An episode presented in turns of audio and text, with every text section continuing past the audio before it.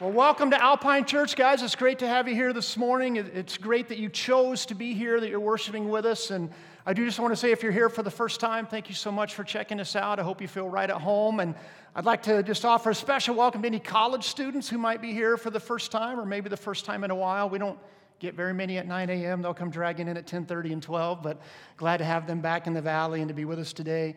Uh, if we haven't met before, my name is John Bellis. I'm the lead pastor here at Alpine Logan, and I am excited to dig into God's Word today as we head into week two of our sermon series called Spiritual Warfare. Last week, we kicked off the series with kind of a, a 30,000 foot overview about spiritual warfare. We talked about the fact that spiritual warfare isn't just the things that we can talk about that make the hair on your arm stand up, that's part of it. But it's much more than that. It's even the everyday things that often we don't recognize are a spiritual battle. And we introduced three arenas of spiritual warfare the world, the flesh, and the devil. And today we're going to dig deeper into one of those arenas, an arena that you and I battle every single day. And that's the battle that we have with the world. The reality is, as believers, we are at war with the world. Now, the passage that we're using for these three arenas, kind of the big idea, is Ephesians chapter 2, verses 1 through 3. So if you have your Bible with you or your Bible app, do me a favor and turn there. And I'm going to read this for you. It says, And you were dead in the trespasses and sins in which you once walked, following the course of this world. So there we see the world. Following the prince of the power of the air, that's the devil the spirit that is now at work in the sons of disobedience, among whom we all once lived in the passions of our flesh. So there's that third area of the flesh. Carrying out the desires of the body and the mind. So today we're going to dig into the world. Next week we're going to hit the flesh. And then the following week we're going to talk about the devil. And when I think of the world, I think of that pull from the outside that seeks to draw us away from God. The flesh is that pull that we all have from the inside because we're all fallen, we're all broken. And then the devil is orchestrating both of those. So I want to start with kind of a definition of the world. The world is an organized system in opposition and rebellion against God. The world is more than just the earth, it's more than just what we can see. One definition of the world is it's the totality of all human intelligence, ideas, activity, and thought apart from God. The fact that it's an organized system means that there is a strategy to it. It also means that somewhere there is an authority behind it. Ephesians 2:1 says that there is a course of this world. That there's a direction to it. There's a pattern to it. And ever since the fall, that direction has been away from God. And it didn't take long. If we go back and look all the way back in Genesis chapter 6, the Bible says that everything mankind thought or imagined was consistently and totally evil. So, this battle with the world is nothing new. We're not the first generation of believers who've had to fight it. And I would say it's not even as bad now as it was then. I mean, as bad as things are, I don't think we would say that every single thought and imagination of mankind is evil. Now, if you know the story, you know that God cleansed the world with the flood. And then, not very long after that, in Genesis chapter 11, you see this pooling of ideas and energy and resources again away from God with the story of the Tower of Babel. They wanted to bring attention to themselves, they wanted to glorify themselves and move in a direction away from God. And that theme carries on all throughout Scripture. Throughout Scripture, you see this contrast of the things of the world with the things of God. And there's a reason for that. And Paul talks about this reason in 2 Corinthians 4 4. He says, Satan, who is God of this world, has blinded the minds of those who don't believe. They are unable to see the glorious light of the good news. And we see here that Satan is given the title the God of this world, but you'll notice God isn't capitalized. Satan is not divine. He's not omnipotent. He's not omniscient. He's a created being, but he has been given some authority here in this world. And it says that he has blinded the minds of those who don't believe so that they can't see the glorious light of the good news. Without the Spirit of God working, none of us would see the glorious light of the good news before we put our faith in Jesus Christ. 1 Corinthians 1:18 says the message of the cross is foolishness to those who are perishing. Have you ever been sharing the good news about Jesus with someone and in your mind you're thinking, how do you not see it? How can you not tell that this is the greatest news that's ever been told? But they just don't see it. The reality is their minds have been blinded. We talked last week that spiritual warfare is primarily a battle of the mind. Here's another passage that talks about the devil's authority over the world. John says, We know that we are children of God and that the world around us is under the control of the evil one.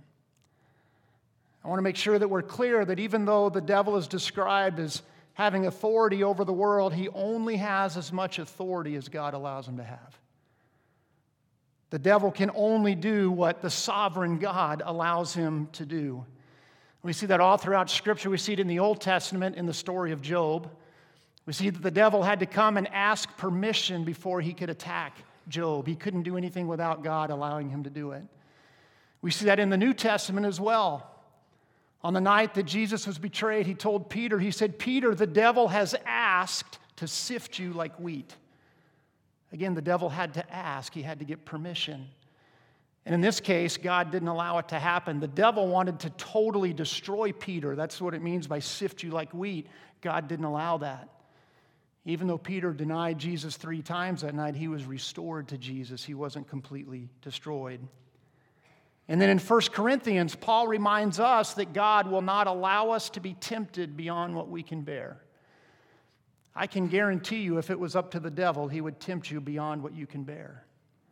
But God hasn't allowed him to do that. God has put a limit on it, He's put a cap on it. So we don't have to fear as believers when we see verses that talk about the control that the devil has over the world for a couple of reasons. Number one, it's all under the sovereignty of God. And number two, that control doesn't apply to us as believers. The devil has no control over you as a child of God. John is contrasting here the children of God, which is all of us who have put our faith in Jesus Christ. And he says it's the world around us that is under the control of the evil one, not us. So we don't have to fear Satan's limited authority. That's going to bring us into our next point, and that's that the world establishes a foothold by putting ideas in your head that go against God's word.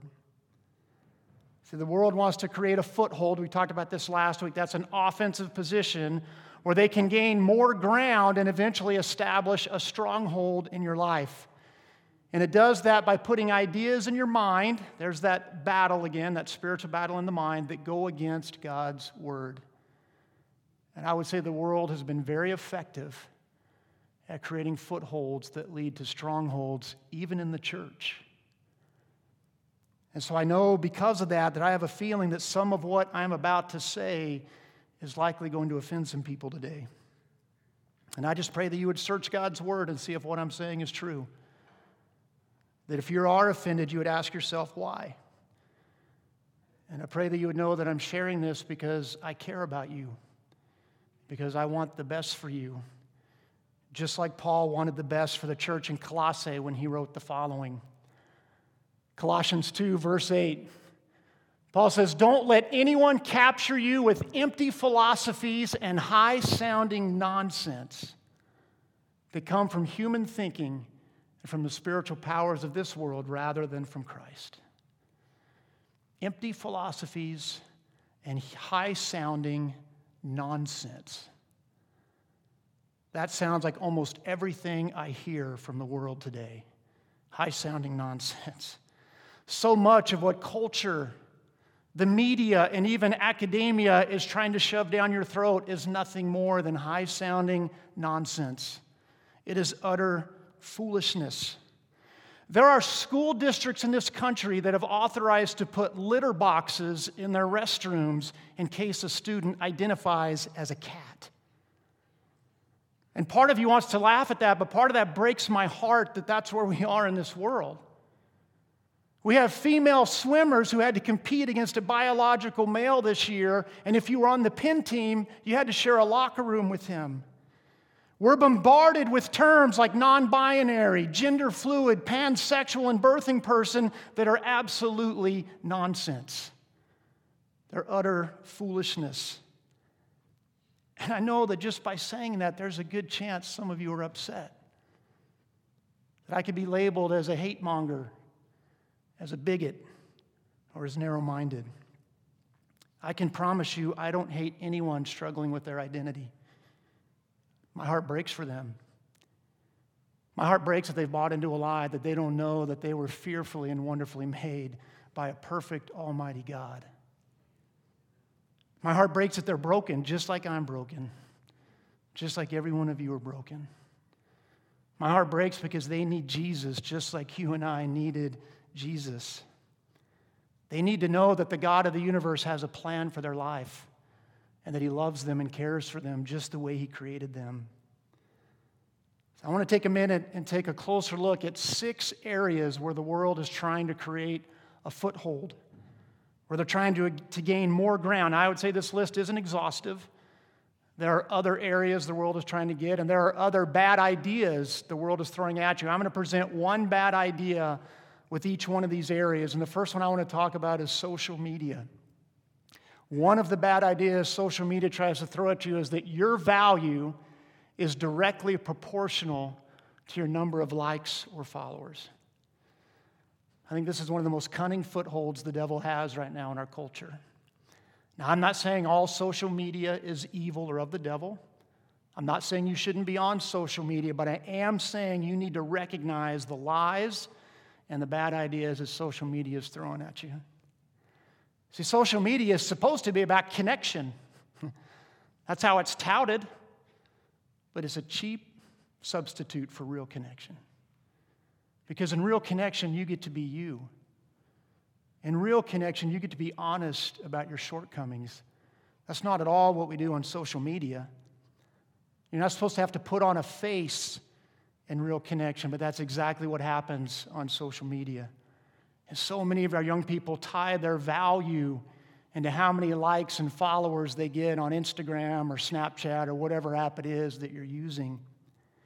And they not only put on a face, they filter it or use Photoshop before they post the face. And it's not just our young people, adults do it too. You know, many of you know that my daughter Jordan plays volleyball on a local club team here in the valley.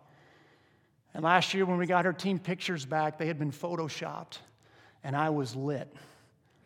I was mad. In fact, Rhonda and Jordan had to talk me off the ledge because I was ready to go down and talk to the coaches. I was ready to cause a scene. And they said, Dad, please don't. And so I didn't. But I still feel like I probably should have said something honestly. See, I, I love my daughter just the way she is.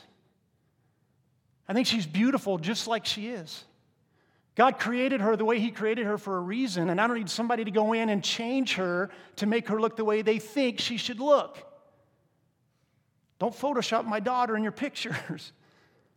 And in a similar way, I think that's the righteous anger that God feels when His children buy into the lie that you need to look a certain way to be valuable. God created you the way He created you for a reason. So replace that bad idea about your value coming from the world's idea of what you should look like with the truth that the Almighty God of the universe created you for a purpose. And He loves you so much that He sent His Son to die on the cross for your sins so that you can have a relationship with Him. The second arena that I want to look at is commercialism. And the bad idea the world throws at you is you can only be happy if you buy the product we're selling right now. And as 21st century Americans, we've definitely bought into this one, pun intended. Think of some of the things you've bought in the moment that afterwards you were like, what was I thinking? Some of those late night infomercial purchases, right? I mean, let's be honest. Has anybody here ever bought a Chia Pet? You don't have to raise your hand. Anybody here ever bought a Thigh Master? Anybody ever bought a Snuggie? And if you're a guy and you raise your hand, I'm going to ask for your man card after the serving, just so you know. See, so many of us are constantly on the lookout for the newer, bigger, faster, whatever it is. That's all a cheap substitute. Remember, this is a foothold. So the devil wants commercialism to be a foothold so that he can make the stronghold of greed, of discontentment, of financial pressure, because financial pressure is going to create more stress in your marriage. Or maybe you feel like God is calling you to go into professional ministry or to go on an extended mission trip, but you live a certain lifestyle that you're accustomed to, and so you say, I can't afford it. I can't do that, God. Jesus talked about this in Matthew chapter 6, where he told us not to worry about what we would eat or what we would drink or what we would wear. I can only imagine what he would tell us not to worry about. Instead, Jesus said to seek God and his righteousness, and all these other things would be added unto you. God is not anti wealth, God is anti temporal wealth. God wants you to have wealth that lasts for eternity, not wealth that is here today and then gone tomorrow.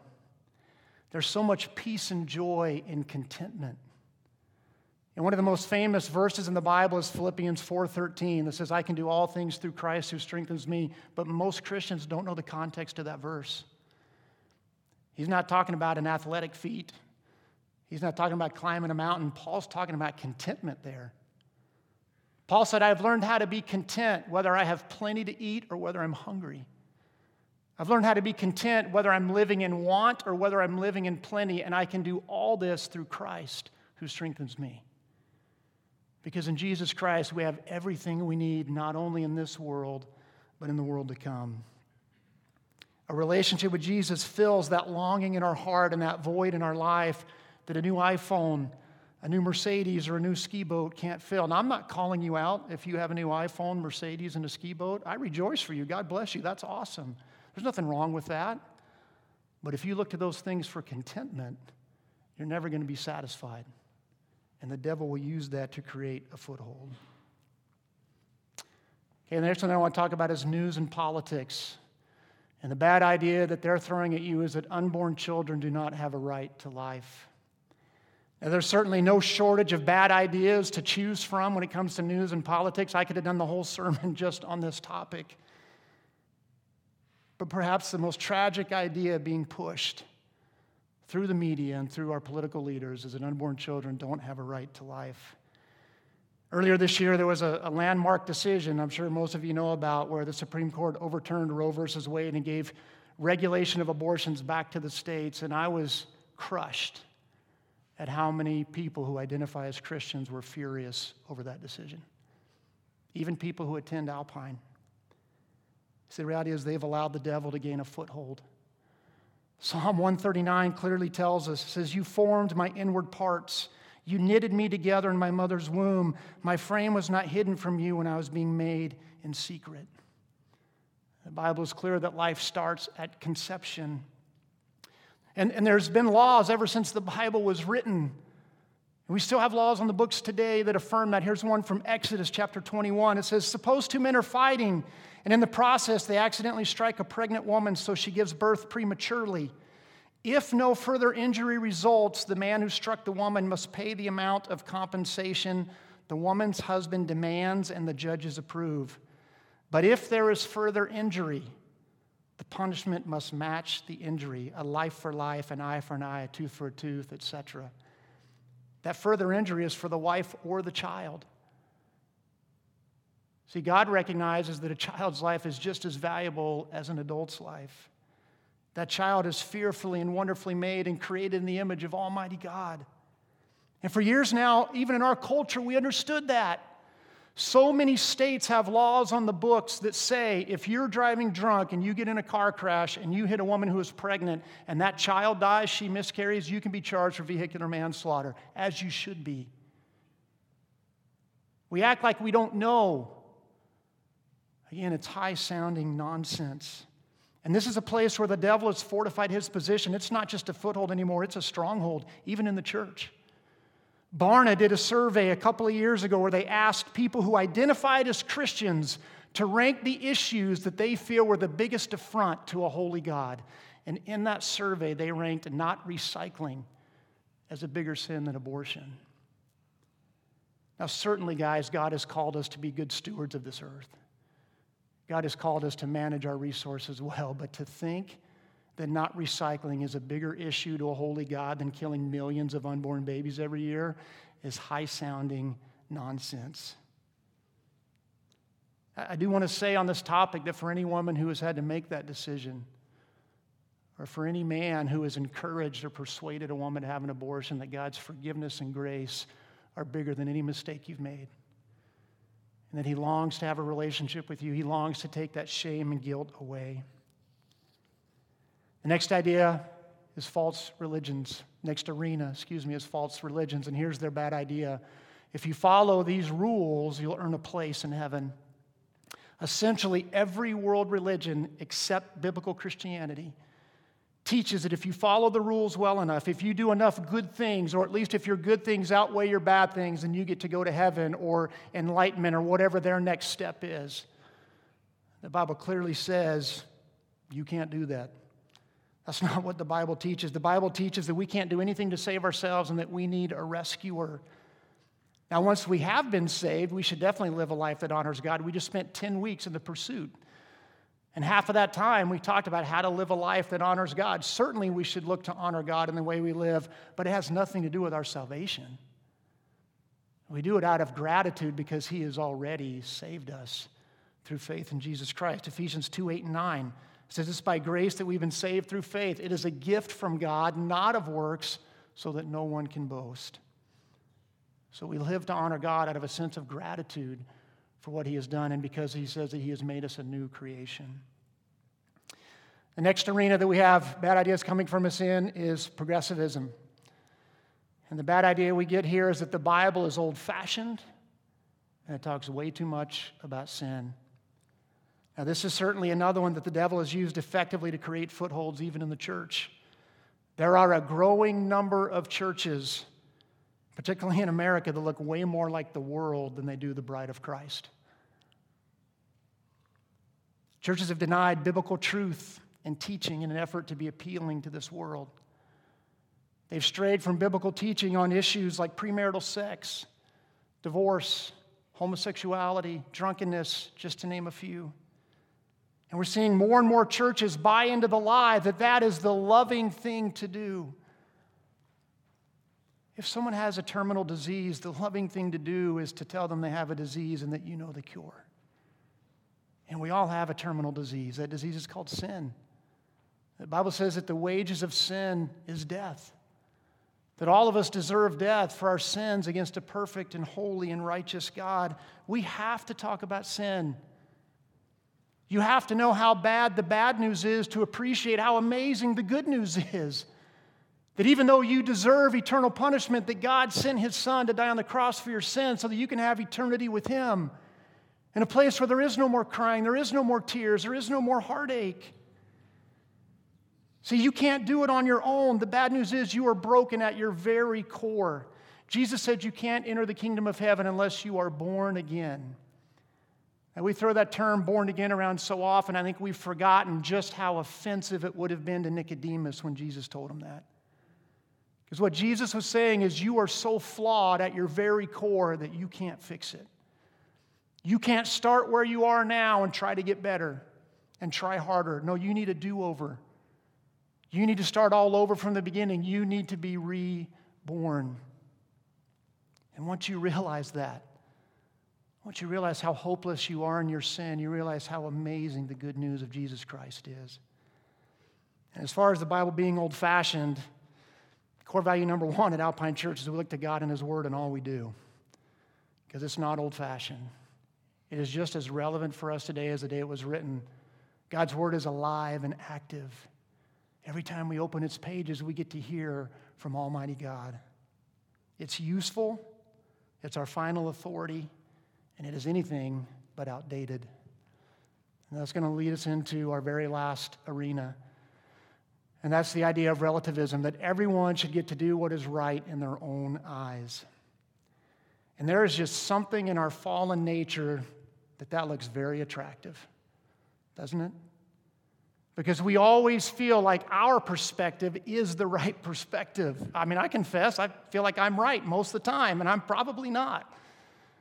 So there's something about that that attracts us that we want to be able to get to decide what is right in our own eyes. But here's what the Bible says Proverbs 12 15 says, The way of a fool seems right in his own eyes.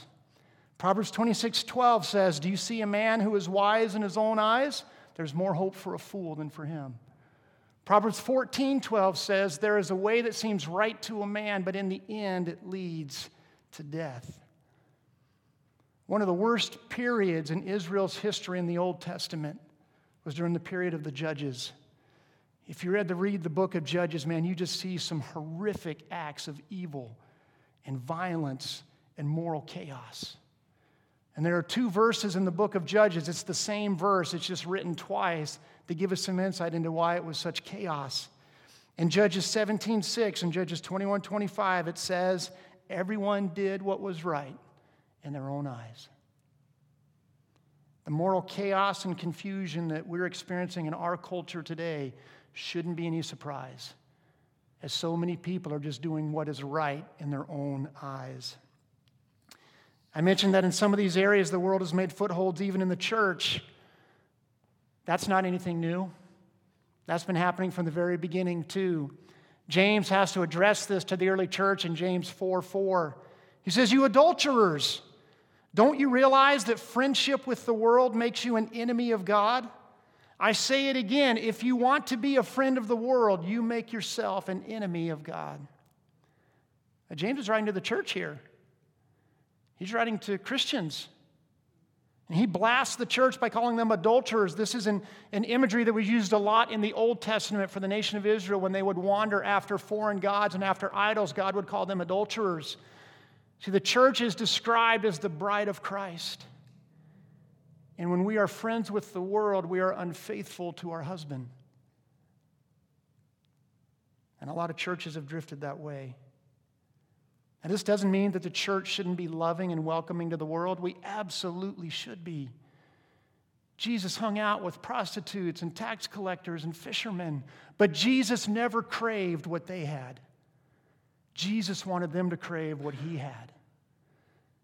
That's the way we should live. We should be engaged with the world. We should be in the world, but not of the world. We don't crave what the world has. We want them to crave what we have a relationship with Jesus. 1 John 2:16 says something similar. For the world offers only a craving for physical pleasure, a craving for everything we see and pride in our achievements and possessions. These are not from the Father, but are from this world. These cravings for things that are temporary are not from the Father, they're from this world. As I've been preparing for this message, it, I had to ask myself honestly, like, what have I been craving? What do I crave? What's been getting most of my attention? What gets me most excited? What have I been spending most of my time and energy on? Here's another way I would ask you to think about it. What do you get most disappointed over if you don't get it? Do you get most disappointed if you don't get quality time with God and His Word and with prayer and his, with His people? Or do you get more disappointed if you don't get to catch the ball game or go on that hike or buy that outfit. I want to close with one last point for today. We win the war with the world by exercising spiritual discernment in our everyday lives. Romans 12, 2, one of my favorite verses in all the Bible. Do not be conformed to this world, but be transformed by the renewal of your mind, that by testing you may discern what is the will of God, what is good and acceptable and perfect. I mentioned earlier there's a pattern to this world. In fact, in some translations, Romans 12 says, Don't be conformed to the patterns of this world. The world is drifting away from God. And just like in a river, when you're in a current that's got to drift to it, if you do nothing, you're going to drift with it. You can't be neutral. You have to be renewing your mind you have to allow God to transform you by being in His Word and in prayer and with His people. If not, you will find yourself drifting. But as we renew our minds, we're able to discern what God's will is we're able to discern truth instead of just going by what seems right in our own eyes. One last verse for today 1 Thessalonians 5 21 and 22 says, Test everything that is said, hold on to what is good, stay away from every kind of evil. And the context of this verse, if we read the, the greater chapter, Paul is actually talking about testing prophecies within the church. So if Paul is telling us how important it is to test what we hear inside the church, how much more important it is to test what we hear from outside. So test it against God's word. Parents, help your kids test what they're hearing. Small group leaders and mentors, help the people that you're leading test what they're hearing. Husbands, help your wives and kids test what they're hearing. Test it against the value of God's word and what God's word says. And as we do that, we're going to be able to discern what is good and perfect and acceptable. Now, I know it may seem a little daunting, but I would remind you greater is He who is in us than He who is in the world. Let's pray. Lord God, I, I just pray that you would make us more and more aware of the battle that is going on around us every day. And I'm thankful for this series and the reminder that spiritual warfare is not just the otherworldly stuff. It's not just angels and demons. That's part of it, but it's so much broader than that. And God, I'm thankful that the battles we face every day are all underneath your sovereign will. That you allow them to happen, and so you have a plan for them, you have a purpose for them. God, I just, I just get the sense that even today there are some people in this room that are right in the midst of a brutal spiritual battle, and they don't feel like they're going to make it. They don't feel like they can hang on. I pray, God, that you'd remind them that the same God who loved them enough to leave heaven and take on flesh and go to the cross for them is the same God who's allowed whatever this battle is to filter through your loving hands. And that you're right there with them and that you will see them through it. God, last week we talked about footholds and strongholds. God, I pray that your church would be on the move.